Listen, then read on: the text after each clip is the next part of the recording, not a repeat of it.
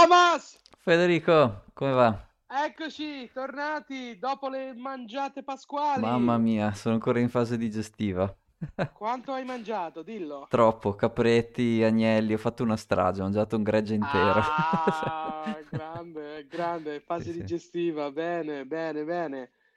Torniamo scoppiettanti dopo, dopo, dopo le mangiate pasquali, quindi siamo qui a raccontare sempre i fatti della settimana, quello che sta succedendo, sì, nonostante il fegato sia ingrossato eh, a causa, sì, causa Pasqua e Pasquette.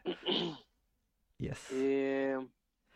Bene, dai, vogliamo faccio... iniziare subito con i temi della settimana? Sì, temi velocemente. Beh, è uscito il C P I, quindi Consumer Price Index, oh. quindi lo commentiamo un attimo, ho postato un po' sì. di video, eh, scusa, sono fuso, un po' di grafici e poi li facciamo vedere.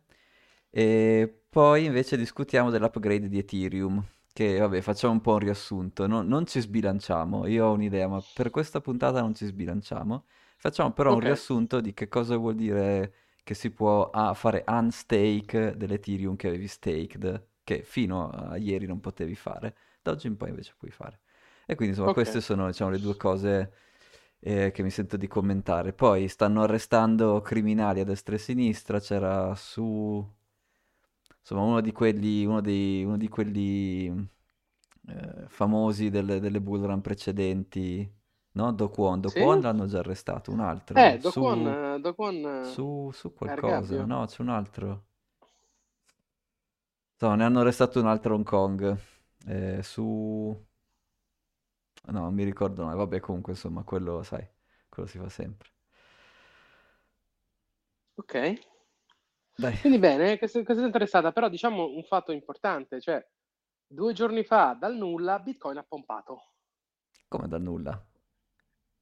Oh, no, dimmi perché, infatti io infatti voglio, voglio sapere perché, perché non, me lo, non, non ho seguito benissimo. Eh vabbè, ha anticipato che tutto sommato quello che, quello che sembra per ora è che il C P I sta scendendo, eh, meglio delle aspettative, non che fossero ste grandi aspettative, ma meglio delle aspettative, e quindi tutti stanno facendo un price in del fatto che i tassi si alzeranno forse degli ultimi venticinque punti, e forse, forse neanche più, eh, per un po'. Poi sai, le dinamiche, quelle ci vuole sempre un po' a vedere come, eh, come, come reagiranno, però come dire,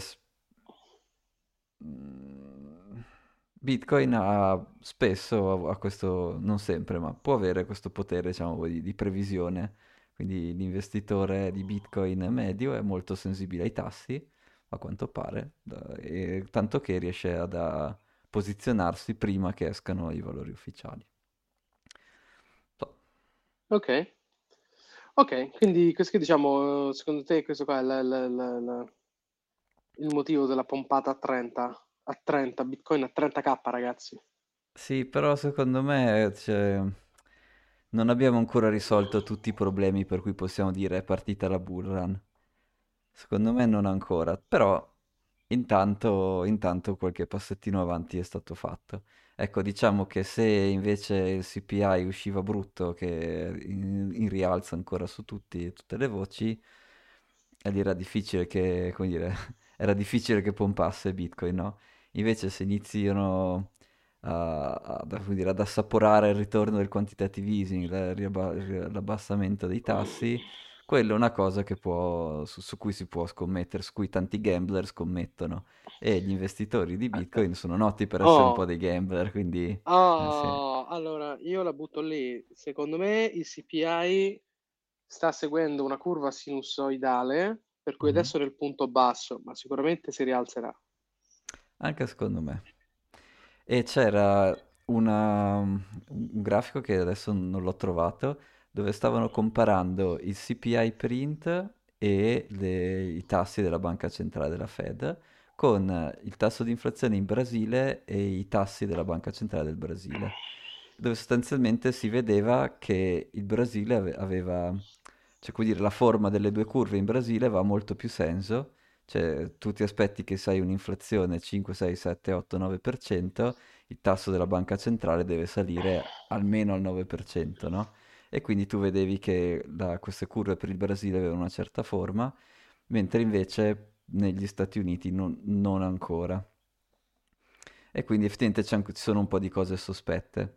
Poi la mia teoria, diciamo, generale su che cosa bisogna risolvere prima della prossima bull run è real estate. Com'è possibile che stanno alzando i tassi, sono alzati i tassi e comunque rimarranno ancora alti fin tanto che l'inflazione non torna stabilmente attorno al due per cento, com'è possibile che il real estate non abbia fatto un repricing? Ci sono degli eventi isolati dove questa cosa è successa, eh, ad esempio eh, c'era un fondo di BlackRock, l'avevo mandato a te, non mi ricordo, che aveva eh, fatto dei default, aveva sostanzialmente non, non riusciva più a ripagare Il, de- il debito che aveva preso per comprare delle palazzine a New York. Uh, no, forse non l'avevo mandato a te, te lo mando dopo. E, e quindi so, ci sono degli eventi però un po' isolati, e se vuoi New York era anche era un po' più pericolosa di altre eh, città americane, perché durante il Covid avevano fatto delle leggi simili italiane per cui tu non potevi cacciare i coinquilini che non ti pagavano. E quindi avevano questo, diciamo, questa attività di questo fondo di BlackRock aveva una delinquency rate molto alta ne, nella sua, nelle sue palazzine e non li poteva mandare via. Mentre adesso sì. Sembra che questa cosa l'hanno tolta e quindi effettivamente potranno, diciamo, rimpiazzare gli inquilini con degli inquilini che pagano. Anche se comunque, appunto, hanno saltato dei, dei pagamenti delle loro, eh, del, insomma, de, de, de, dei tassi del loro mutuo. E quindi quella era una cosa da... cioè effettivamente qualcosa sta succedendo nel mondo real estate, non sono ancora cose un po' isolate, non sono non c'è una cosa, una, diciamo, un'ondata sistemico. Massiva. Eh, esatto. E invece secondo me lì c'è qualcosa di, di sistemico che deve, deve ancora succedere. Punto uno. Questo secondo me. Punto due... Eh, eh. Eh.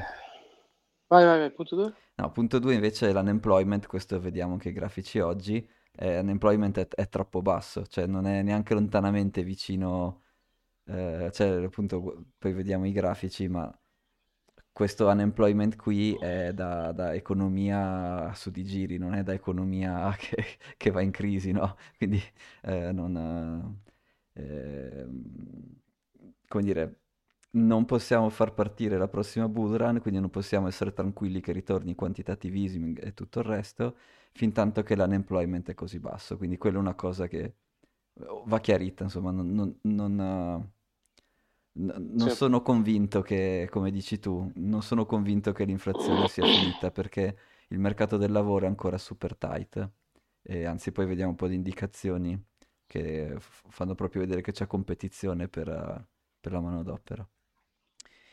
Ok. E... ce n'era un'altra, ma adesso sono, sono un po' fuso, sto... ho, ho tutte le spedizioni che stanno partendo per il mio progetto, no, tre da Saigon, una da Hong Kong, una da Atlanta, inizio, eh, inizio a essere un sei... po', sono un, un, po'... po fuso. un po' fuso, quindi... Eh? Eh, però dai, so, queste dai, due di bene. Sicuro. Allora, eh, sul tema, allora, fa- fammi fare un, un, un prequel, cioè se c'è l'inflazione all'otto per cento, il Consumer Price Index sia fermo è semplicemente una questione di fluttuazione naturale dello stesso, sì. Perché al netto dell'inflazione deve salire il, il prezzo delle cose, come sta salendo il prezzo delle cose. E il problema, come diciamo sempre, sull'inflazione è quello del, della, della, dell'innalzo dei salari. Sì. Cioè, le, i prezzi che si alzino è naturale, è normale. Uh, real estate è un tema, mi sa che ti avevo mandato qualcosa pure io in tema real estate, perché sì, sto cercando, no, non l'avevo mandato a te, chi cavolo l'ho mandato, sto cercando, no, cos'è? Ti avevo mandato pure qualcosa, ti avevo mandato qualcosa il tema real estate, perché il real estate può essere un indice finché i tassi e i pagamenti sono a un indice che, la, che il consumatore può sopportare, eh, va bene. Mm-hmm. Eh, però è innegabile che non sta succedendo niente, quindi secondo me c'è una mano invisibile che sta tenendo lo status quo, ti dico la verità. Sì. Uh... e c'era quel, il grafico che ti ho mandato io è che le banche stanno scaricando il rischio su real estate, cioè le banche americane hanno fatto dumping di centodieci billion di bond, mm-hmm. che sono beccati dai, dai mortgage, quindi dai, dai, mm-hmm. dai mutui, quindi ricordiamolo, esistono degli strumenti finanziari che eh, sono uh, hanno alle spalle i pagamenti dei mutui delle persone, quindi la banca ha tot pagamenti in mutui, li collateralizza in un altro strumento finanziario che è beccato, come si dice in gergo, da queste qua. Gli americani, le banche americane stanno dumpando, stanno mollando esatto. tantissimo questi, questi strumenti, che esatto. vuol dire che non è un buon segnale, è un segnale che hanno, hanno paura che ci potrà essere qualcosa all'orizzonte nel tema real estate, cioè che esatto. i consumatori non riescano a pagare i mutui, proprio perché l'inflazione alle stelle, i tassi di interesse sono alle stelle, quindi è un segnale ominoso. Non è ancora un segnale di crisi, è un segnale ominoso però. Quindi sì, questo esatto. possa portare a un collasso dei, dei mutui e dei pagamenti di strumenti collateralizzati da mutui è qualcosa che dobbiamo monitorare. Sì. No? Ecco, intanto ho trovato quella news che ti dicevo. Blackstone, duecentosettantuno million loan on New York portfolio downgraded. Quindi cosa aveva fatto Blackstone? Aveva preso un mutuo, si era comprata queste palazzine a New York, aveva pacchettizzato questa cosa, ha fatto un prodotto finanziario, e, e, lo, e sostanzialmente loro prendevano il finanziamento dalla banca al, che ne so, tre quattro per cento, quello che è, che è stato, e comprando e rif- ristrutturando e affittando avevano un rendimento, avrebbero voluto avere un rendimento maggiore del tre quattro per cento, so, tipo cinque per cento, però per via di questi affittuari che non pagavano hanno... sostanzialmente non avevano i flussi di cassa necessari a pagare questo tre quattro per cento alla, alla banca. Figurati, e quindi questo, e quindi se non ci riesce BlackRock a fare questa roba, figurati tutti gli investitori, cioè, più diciamo più per eh, accottare eh, eh, eh, guarda che secondo me se non ce la fanno loro vuol dire che è veramente difficile, cioè, sarà veramente difficile. Poi speriamo che invece, che invece no, però appunto ci sono questi segnali di allarme. E poi chiaramente tu dici, ma se qualcuno vende questi strumenti che hai detto tu, c'è qualcuno che compra. E anche quella secondo me è una cosa che, come dire, speriamo che non se li comprino i fondi pensione, perché quindi, che la pensione non ci sarà mai, siamo d'accordo, ma quindi, speriamo tu che... Mi fai venire, tu mi fai venire dei colpi a cui non avevo pensato, io ho pensato chissà quale pirata... avrà comprato quella roba, ma, ma va, se li compra uno, roba. Gli dicono ma no, tu hai l'orizzonte di investimento lungo, non ti preoccupare, tu hai l'orizzonte di investimento lungo, ci pensa mio cugino, eh, tu comprateli intanto sti belli sti, queste belle schifezze. mm. E quindi sì, quello sarebbe un'analisi che non ho visto, mi piacerebbe vedere oh, chi si sta me... comprando oh, cioè, ma uno scenario, uno, uno scenario possibile è che una percentuale di questi fallisca, cioè che il tasso di interesse così alto non sia così alto da far collassare tutto, ma che un dieci per cento in più vada in fumo, che però su quei numeri chissà che cavolo succede, quindi non so, sono curioso, vedo, sento puzza di bruciato. Anch'io, esatto. Ma non so quanto è pessimo l'incendio, non lo so, ecco. Può darsi pure che non succeda nulla, anzi speriamo. Sì, no, invece dai, iniziamo a far vedere qualche video con la... potente grafico. Tecnologia, io ho provato a fare il montaggio due, due, due puntate fa, ma ci ho messo una quantità di tempo e adesso farò la potente tecnologia, la, la facciamo così, così, così, vediamo il grafico così, come che devo metterlo qua. Questo è l'unemployment in Europa, vedi c'era il picco, diciamo la crisi dell'euro, anni dal eh, tredici, quattordici, quindici. Eh, ma quando tu lo metti qua la timeline non si legge, a sinistra...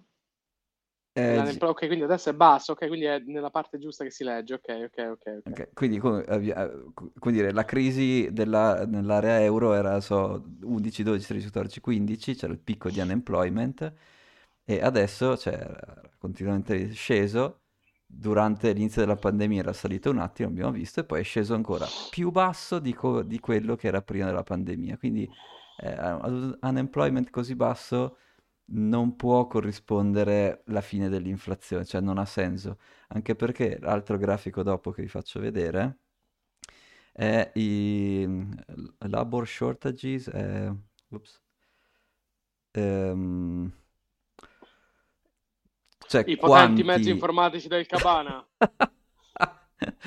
Praticamente vedete quella, quell'impennata dal duemilaventuno, ventidue, ventitré sono sì. le carenze, cioè le società che dicono che non hanno il personale che gli serve per chiudere le commesse. Quella cosa lì prima di, di questi ultimi due anni non esisteva, se avete visto era un grafico piatto, eh, duemilaventi ventuno, tum, ha sparato su. E quella cosa è ancora su. Quindi di nuovo, fin tanto che c'è così alta ricerca di lavoro, e possiamo anche come ultimo corollario gli mettiamo... Ecco, quelli erano dati europei, adesso però dei dati americani, quindi teniamoli un attimo separati. Comunque, do... fin tanto che c'è una domanda di lavoro così alta, è ovvio che ci sarà una corsa verso l'alto degli... dei salari, è ovvio che ci sarà più potenzialità di spesa, mm, non è, come dire,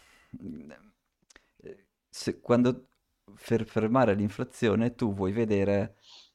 tu non vuoi vedere un mercato del lavoro ancora così competitivo, tu vuoi vedere che ci sia inizio almeno un uptick di unemployment, no? Quello è uno dei, dei segni che ti può dire, ok, abbiamo fira- veramente sconfitto l'inflazione. Quindi, riassumendo, la, la guerra all'inflazione è ancora lunga, non è... Eh, come dire, il fatto che il C P I di questo mese sia andato bene, sì, per fortuna che è andato bene, però, come dicevi tu, per uno, come dire, ci mette un attimo a ripartire, ecco. No, eh, secondo me è una naturale cosa. E poi non ti scordare mai che in un, in un sistema monetario inflazionario, inflazione è uguale crescita, quindi non inflazione vuol dire stagnazione, che è quello che è successo negli anni duemiladieci, il cui mandato della B C E era quello della, della, della calmierare i prezzi, che è equivalso a dieci anni di Q E per non far collassare l'economia e tenerla lì stagnante alla, alla Giappone, alla giapponese, alla Nippon. Sì, che poi quel, quel sistema lì funziona, che, non lo so, cioè ha funzionato, ha funzionato, non lo so, sicuramente ha generato, cioè tutti gli asset hanno guadagnato un sacco, quindi è stato un bull run di, di dieci anni praticamente, no? Alla fine anche Bitcoin è nato dentro quel mega bull run lì. E quindi la, la grossa domanda che, che stanno facendo, ben al di fuori, come dire, in posti ben più alti del Cabana è: ma questa bull run decennale è veramente finita e verrà seguita da dieci anni di, di, di sofferenza, o questo è semplicemente stato no. un hiccup e, e avanti? No, perché secondo me dieci anni di stagnazione, dieci anni di stagnazione saranno seguiti da dieci anni di crescita in questa decade. Tu però stai dicendo crescita del G D P, perché crescita dei valori degli asset c'è stata in abbondanza, io come bull intendevo quella. Ma perché? No? Ma perché? Perché nessu... non ave... essendo i rendimenti dei, dei tassi a zero, l'unico modo per mettere i soldi era in asset. Quindi tutta certo. la ricchezza creata veniva buttata in asset, e quindi secondo me è quello che ha fatto pompare i prezzi degli asset. Certo. Ma il valore reale, e tra cui il real estate, è impossibile che il real estate sia cresciuto negli scorsi dieci anni, il valore degli immobili. O per dirti qualunque altra cosa, quindi quello è, una, è un'ottima domanda quella che mi hai fatto, cioè l'impatto che questo avrà sul prezzo degli asset non lo so, so che a livello di G D P il raddoppio della base monetaria è inevitabilmente correlato a un, un incremento del G D P nei prossimi anni. Sì.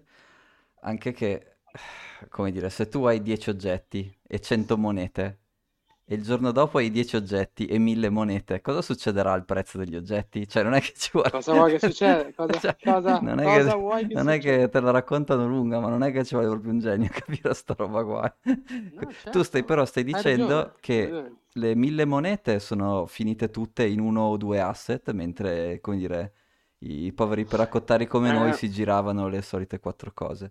Invece quello che succederà... nei prossimi dieci anni potrebbe essere il fatto che finalmente da dieci undici asset che ci sono, aumentando la produzione, tu dovresti arrivare che so, a venti oggetti che sono disponibili alla compravendita, nel nostro mini esempio. Può darsi, può darsi. Quello potrebbe essere. Non ti so dire come... La... Allora, con... in un mondo in cui i tassi sono alti, può darsi che parte della locazione non vada in asset, ma in uh, fixed income. Per questo ah, non, beh, ti so dire se... eh, non ti so dire se... come verranno riallocate le monete, però l'unica cosa che sappiamo è che ci stanno mille monete al posto di cento, e mille monete sì, ci stanno dieci asset, come dici tu magari si inventeranno qualcosa e ci saranno quindici asset su cui investire, okay, però è, sì. una, è una crescita inflazionaria forzata, quindi io non non la vedo la, la crisi, non la vedo, può darsi che qualcuno salti per aria, come diciamo sempre, che il real estate salti per aria, è possibile, cavolo, è possibilissimo, tutte quelle industrie dove c'è un, un, un capital cost alto mi viene a mettere le state, ma dimmene tu quante altre possono essere. Beh, quelle, quelle eh... che scricchiolano prima di tutte sono le banche, no? Anche secondo me le assicurazioni, cioè tutti quelli che hanno una rendita basata sul fixed income, sì, o sul capital, sul costo, sì, del capitale, quindi chi fa tanto debito o chi campa sulla rendita di, esatto, titoli di Stato. Eh, quella roba può darsi che vada sempre per aria, sicuramente. Sì. Quanto, come, dove, perché non lo so, però globalmente ci saranno dieci anni di crescita dove qualcuno forse salta per aria. Questa è la previsione, ma partita già dal duemila, dall'anno scorso, forse dire, dal duemilaventidue, quindi duemilaventidue duemilatrenta. Sì. Eh, una domanda che mi era arrivata un po' di tempo fa effettivamente era: ma perché sono sempre le banche a far casino? Cioè, era una domanda eh, un po', se vuoi, di alto livello, perché dicono appena c'è qualche um, momento di aria di crisi, le prime che saltano sono sempre le banche, perché oh. Monte dei Paschi, fare... Silicon Valley Bank, eh, perché sono sempre le banche le prime? In realtà la risposta è abbastanza semplice, perché loro hanno tutti questi... Una banca prende... Cioè, il loro business model è: prendo dei, dei depositi, con questi depositi compro titoli di Stato che durano dieci anni, però il rendimento che do sul deposito è, in una situazione normale, è più basso del rendimento che io prendo sui dieci anni, e quello che spero è che quello che mi ha dato i soldi non li rivoglia tutti subito indietro, perché non posso tirarli fuori dal, dal, dal, dal, dal mio fixed income. Quindi questo è il business model classico, de, cioè, nel, nel mondo normale. Però in questo momento qui succede che c'è, c'è quella che si chiama inversione della curva, per cui effettivamente la banca magari non è invertita, però è veramente al limite. La banca non può fare più quell'arbitraggio in cui prende delle, dei, so, delle cose dieci anni con cui guadagna il cinque per cento e in realtà poi dà indietro solo... come dire, una parte di questo guadagno lo, lo ridà al, al suo, diciamo, al suo, come si chiama, quello che deposita nel, nel conto. In realtà la parte dei depositi negli ultimi anni è diventata super profittevole, perché non so se vi siete accorti, ma probabilmente la banca vi dà zero, cioè non lo so, anche adesso io non lo so che cosa vi dà la vostra banca, ma nel, per ottenere i soldi il conto corrente vi dà praticamente zero. Quindi quella parte lì è mega profittevole. Cosa succede però? Che non appena queste banche hanno un po' di cose profittevoli, cosa fanno?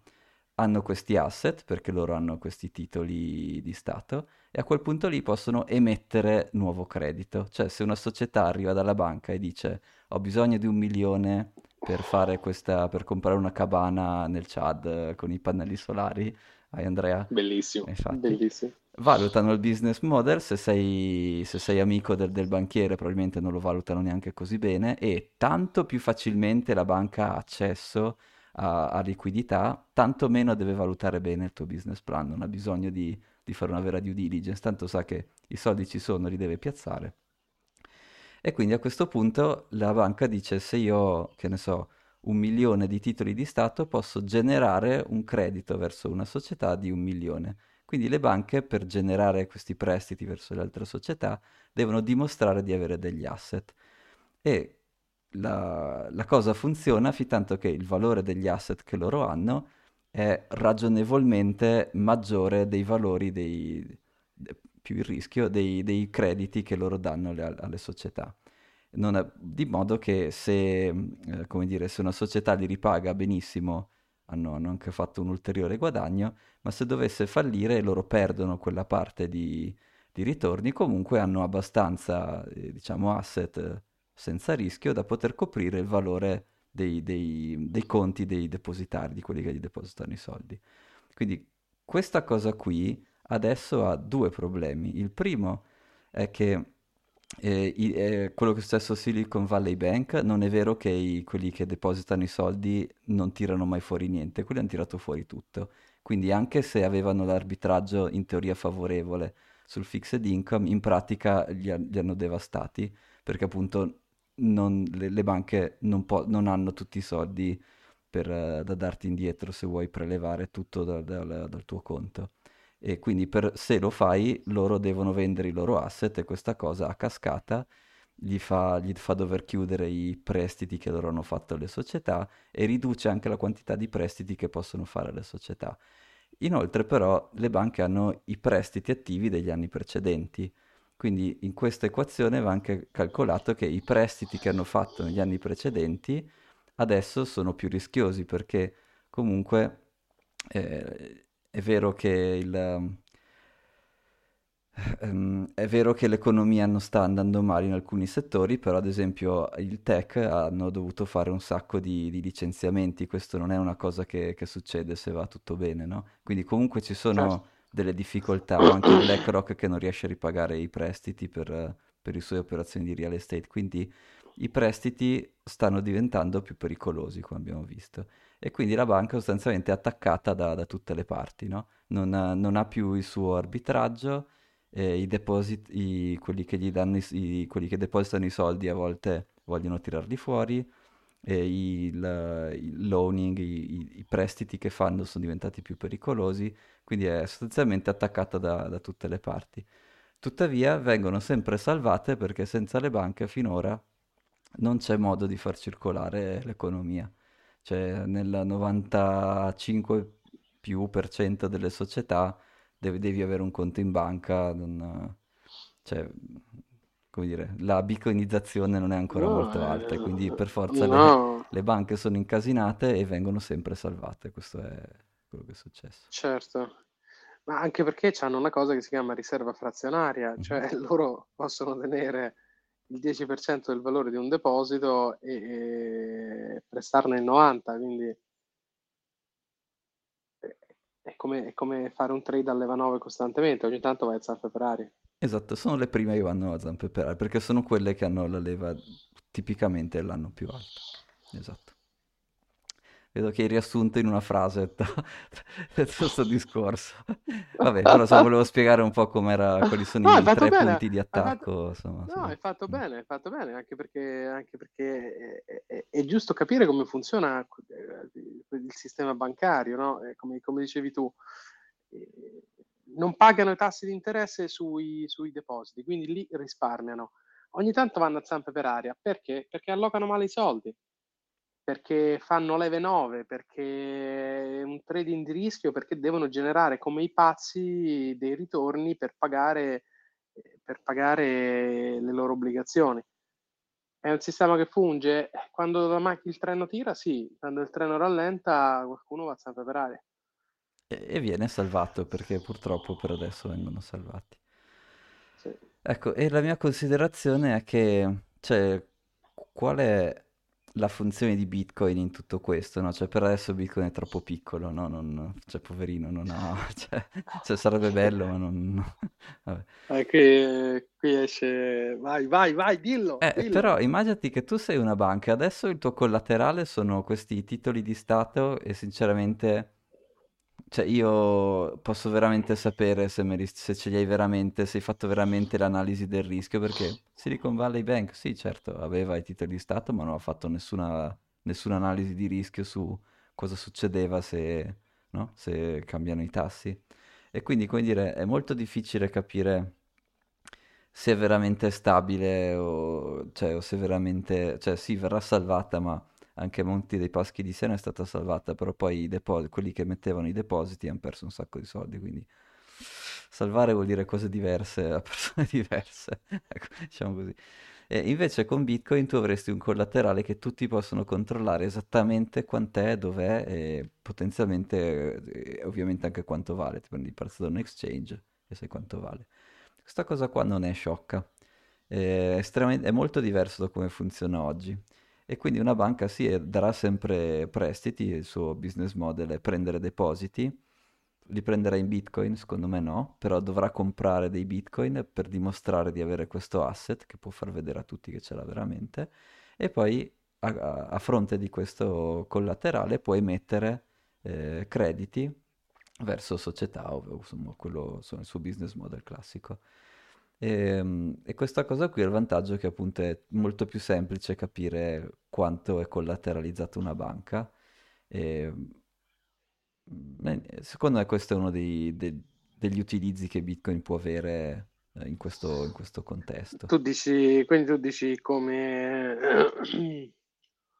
asset collaterale per la stabilizzazione delle fluttuazioni, eccetera, eccetera. Dice sì, fate i pirati, però tenete un paio di dobloni di Bitcoin, così almeno se sì. le cose vanno un po' in merda, cioè avete un collaterale serio. Sì, cioè o comunque sicuramente non, è, non potete barare su cosa avete o su cosa non avete, o, ecco. Poi un'altra cosa, certo. eh, chiaramente poi adesso ti dicono, uno che ascolta dice sì ma Bitcoin non ha un flusso di cassa, no? Quindi come dire, non ha eh, non è che ogni mese ti dà, ti dà dei pagamenti, eh, però ricordiamoci che negli ultimi dieci anni c'è stato quantitative easing, quindi quello che sta succedendo adesso se vuoi è una novità, quindi se ritorna il quantitative easing allora non ci sarà nessuna differenza, cioè tenere un titolo di stato che ti dà lo zero per cento addirittura negativo, con quel tanto tieni Bitcoin, quindi quella roba lì Mi, mi spaventa un po' di meno. Sì, però potrebbe abbassare il costo del capitale, no? Perché se tu al posto che tenere tutto degli asset collaterali, c'hai dei bitcoin che aumentano il valore dei tuoi collaterali, quindi c'hai un valore di rischio totale più basso e quindi puoi fare borrowing a un tasso più basso, eccetera, eccetera. Quindi sì, è vero che non dà flussi di cassa, ma è anche l'oro ha dato flussi di cassa, è stato usato per fare mm-hmm. banking fino a sessanta anni fa. Mm-hmm. Sì, sì, no, infatti. Uh, eh, E quindi ecco, questo è un sono dei modi d'uso, cioè diciamo in questo ambito mi sembravano interessanti. Poi lodo Lightning, tutte le banche avranno un nodo Lightning. Sì sì, esatto. Quello, eh, quello poi effettivamente quelle sono delle modalità in cui puoi generare dei flussi di cassa senza counterparty risk, cioè tutto il rischio è tecnologico di esecuzione, non ti, non ti devi più fidare di nessuno perché tutto quello stack tecnologico lì in cui io ti do della liquidità a te per aprire dei canali o per fare dei pagamenti, in realtà non sto rischiando niente di, di counterparty, è, è proprio solo rischio tecnico se vuoi, che anche quello ha, secondo me, un, un buon vantaggio. Certo. E allora no, l'unemployment l'abbiamo visto. Vabbè, se facciamo vedere velocemente il Consumer Price Index americano che è salito, vedete è salito, salito, salito, salito, salito, salito, salito e poi adesso invece sta scendendo, effettivamente è sceso sì. questo mese. Qual è il time frame di quel grafico? Dal venti al ventitré, quindi da gennaio del duemilaventi, vedi che sostanzialmente sale, sale, sale fino al, al picco che è stato diciamo a metà, duemila, cos'è? Sì, metà duemilaventidue, eh, sì. metà fine duemilaventidue, poi inizia a scendere verso duemilaventitré. E questa previsione è... Allora tanti, allora, tanti ti dicono che questi, storicamente, la forma degli, dei picchi dell'inflazione è molto simmetrica. Magari un po' skewed da una parte o dall'altra, però se inizia a scendere di solito continua a scendere. Tuttavia, noi ricordiamo di nuovo, abbiamo fatto un torrone prima di, su unemployment e real estate, secondo me ci sono delle cose che non sono ancora risolte. E finché quelle non sono risolte, eh, come dire, come magari hai curato, eh, hai fatto passare un sintomo ma non hai curato la malattia, no? Quindi, mm, quindi sì, non è così ovvio che... Certo. Poi, ripetiamo, cioè, past performance... It's not an indication of future performance. Eh, infatti, quindi, sì, va bene, nel, del passato spesso è stato così, ok, va bene. Uh, ecco, poi invece andando un po' più nel dettaglio di che cosa è cambiato... Eh, vabbè, questo non so, ve lo faccio vedere così, non, non ha molto senso, magari ve la racconto.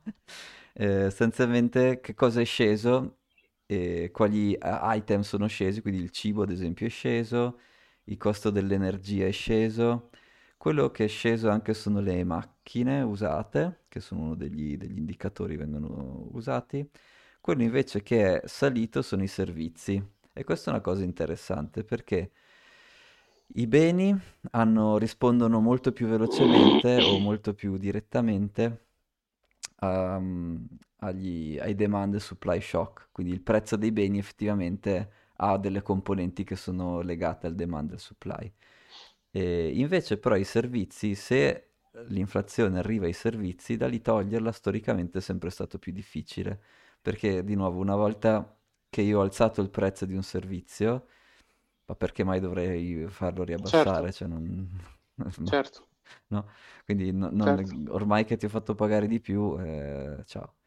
Ehm, ecco, e quindi questo è un altro segnale che dice che l'inflazione potrebbe essere più sticky di quello che, come dire, cantare vittoria molto presto. Non è, non è Certo, detto che, che sia eh, sotto controllo.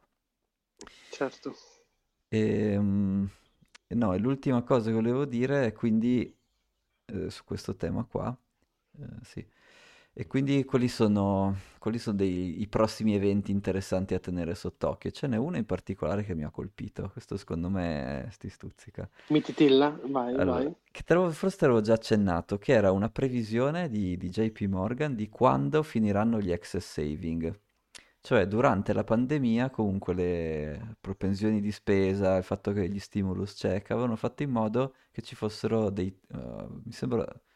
Forse il- il- l'apice era tre trillion addirittura di excess saving, e adesso sono scesi, stanno consumando, c'è tipo un trillion di excess savings, e loro stanno e hanno predetto che gli excess savings sono quelli che stanno tenendo in piedi l'economia, cioè il consumatore ha tutti questi soldi in più da spendere, e tutto Mhm. sommato, mh, come dire, quelli che sono entrati nel, nel real estate nell'ultimo anno sono stati massacrati, ma sono una fetta della popolazione.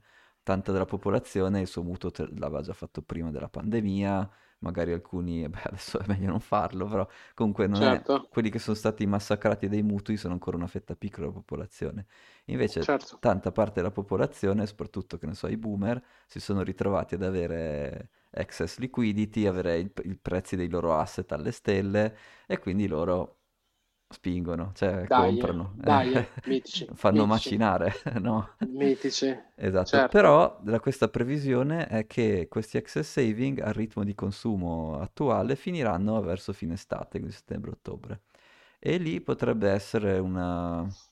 lì potrebbe esserci un brutto colpo, quindi secondo me fino a fine dell'estate siamo tutti tranquilli, eh, o comunque non... ehm, cioè, non- non ve- a meno che non scatti la terza guerra mondiale, per adesso non è che possiamo stare lì a preoccuparci ogni minuto Ah, della beh, terza guerra certo, no, mondiale. no, eh, eh, no, esatto, quello è un fattore, un externality che non possiamo calcolare Eh, Esatto, adesso, però non si eh, capisce quello invece esattamente. che è prevedibile adesso è che il prossimo shock che potrebbe arrivare, cioè grosso, è questo, il finire di questi excess saving, cioè la popolazione, questi sono tutti dati americani, però vabbè, li possiamo usare un po' come proxy, eh, avrà meno incentivo a spendere, quindi lì allora sì che frena l'economia alla fine dell'estate, dalla fine dell'estate in poi, ecco, diciamo così. Quindi questo è Ok. il prossimo step da, un- Interessante, uno step da tenere interessante. in Quindi conto. da, dopo la fine dell'estate ci saranno meno soldi da spendere. Questa era la previsione, esatto, che l'excess saving Ok, finisce al, al ritmo con cui sta declinando, eh, finisce dopo finirà, l'estate. esatto. E quindi per adesso Bitcoin, eh, cos'è che succede? Mm, va bene perché ci sono eh, questi tassi di interesse che magari non salgono più, quindi è un po' bullish per le equities, bullish anche per Bitcoin. Ehm, un po' di excess saving finiranno in Bitcoin, boh, chi lo sa, forse sì, forse no. Eh, però comunque Bitcoin e le equities sono, eh, sono sempre molto correlati, quindi se, se il mercato dell'azionario tiene, tendenzialmente viene da dire che terrà anche Bitcoin. Invece la Certo. grande prova del nove, a quanto pare, cioè il momento della verità, eh, dovrebbe arrivare dopo l'estate. Ok, Ehm, ho capito. No, l'altro topic che avevamo, secondo me in di- dieci minuti neanche lo smarchiamo perché appunto volevo solo fare un po' un riassunto di Ethereum, cos'è Oh, questo upgrade. racconta un po', eh, raccontaci un po', che è Perché, successo con eh, Sapred? no, no, tu sapevi, no, che c'è Ethereum eh, class- eh, normale che tu puoi spendere e mettere negli smart contract, e poi c'è Ethereum, quello staked, che lo metti in qualche server e invece che fare proof of work loro fanno proof of stake. Adesso senza entrare Ok, nei, nei- nei meriti o nei, nei dismeriti. Fino a ieri, o ad oggi, questa notte, non so bene, tu non potevi fare un stake, cioè era tipo un buco nero, tu gli mettevi dentro gli Ethereum, loro generavano reddito, sono stati cazziati dalla S E C tutti quanti, Kraken, Coinbase, tutti cazziati perché quella roba lì è una security, vabbè, eh, comunque insomma n- non c'era modo di, eh, di tirare fuori questi Ethereum, una volta tu li avevi messi in stake non potevi me- toglierli.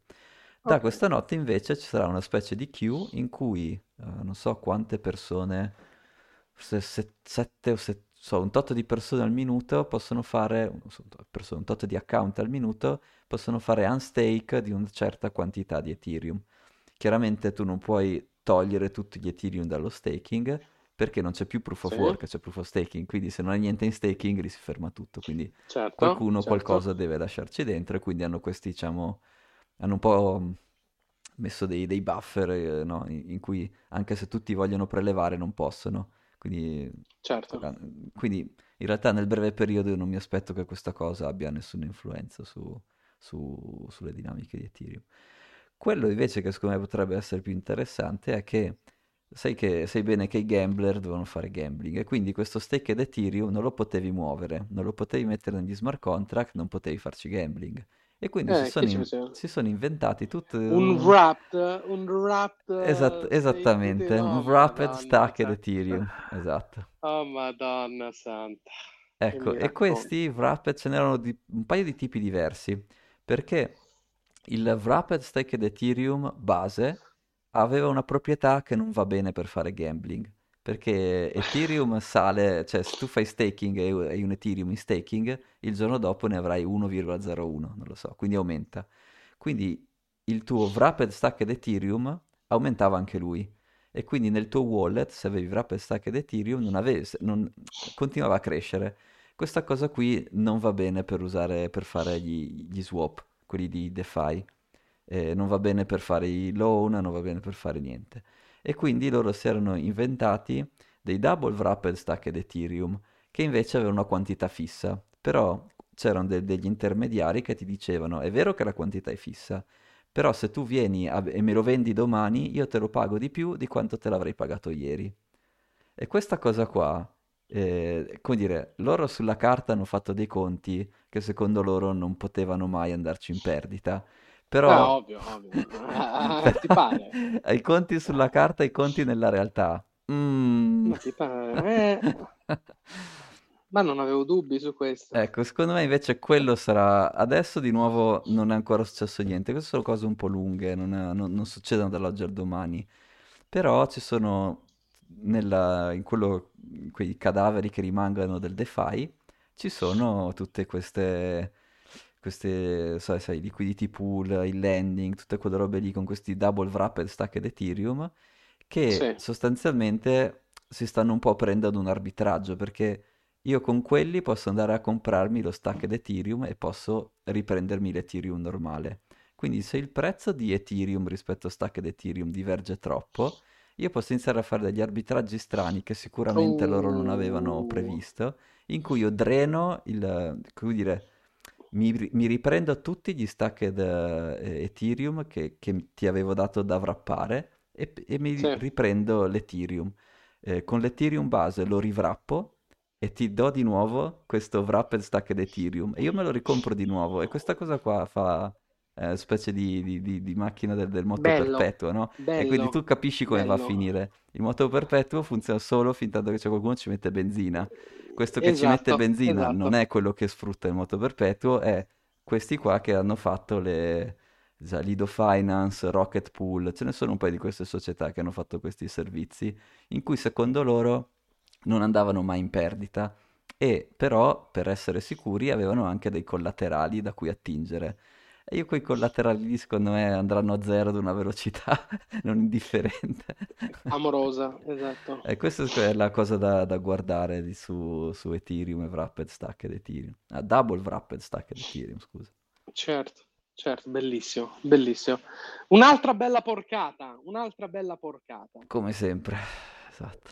Bello. Però questa è la, facciamo una puntata dedicata, no? Non te diamo troppo questa sera, magari. Ok, ok, ce la teniamo, eh, ce la teniamo in saccoccia. Sì, per... sì, quando esplodono, perché adesso sai è un po' un nothing burger, cioè non è successo niente, hanno attivato questa funzione, certo. boh, ok.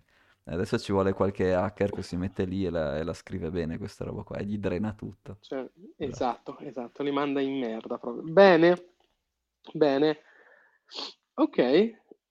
Allora, teniamocelo come argomento per, per un altro puntatone, il Double Wrapped Ethereum, sembra il nome di un burger, Double Wrapped Ethereum. Sì, poi c'è Rocket eh... Ethereum, poi c'è... Eh... no, ce n'è di tutti i tipi, Lido, Stack, insomma, vabbè, ma ci facciamo una puntata dedicata quando scoppiano, così siamo... Dai, eh, dai, così ci divertiamo. Va bene. Thomas, oggi finiamo dieci minuti prima. Yes. Dai. E Facciamo, ci, vediamo... Andiamo, ci vediamo settimana prossima. Ringraziamo tutti quelli che ci ascoltano sulle più grandi piattaforme. Sì, sì. Ci guardate, che ci ascoltate, che ascoltate e fate ascoltare il Cabana. Bueno, grazie. Ciao, ciao Thomas, grazie. Ciao a tutti, grazie. Ciao a tutti, a ciao, presto. Buona serata, ciao, ciao. ciao.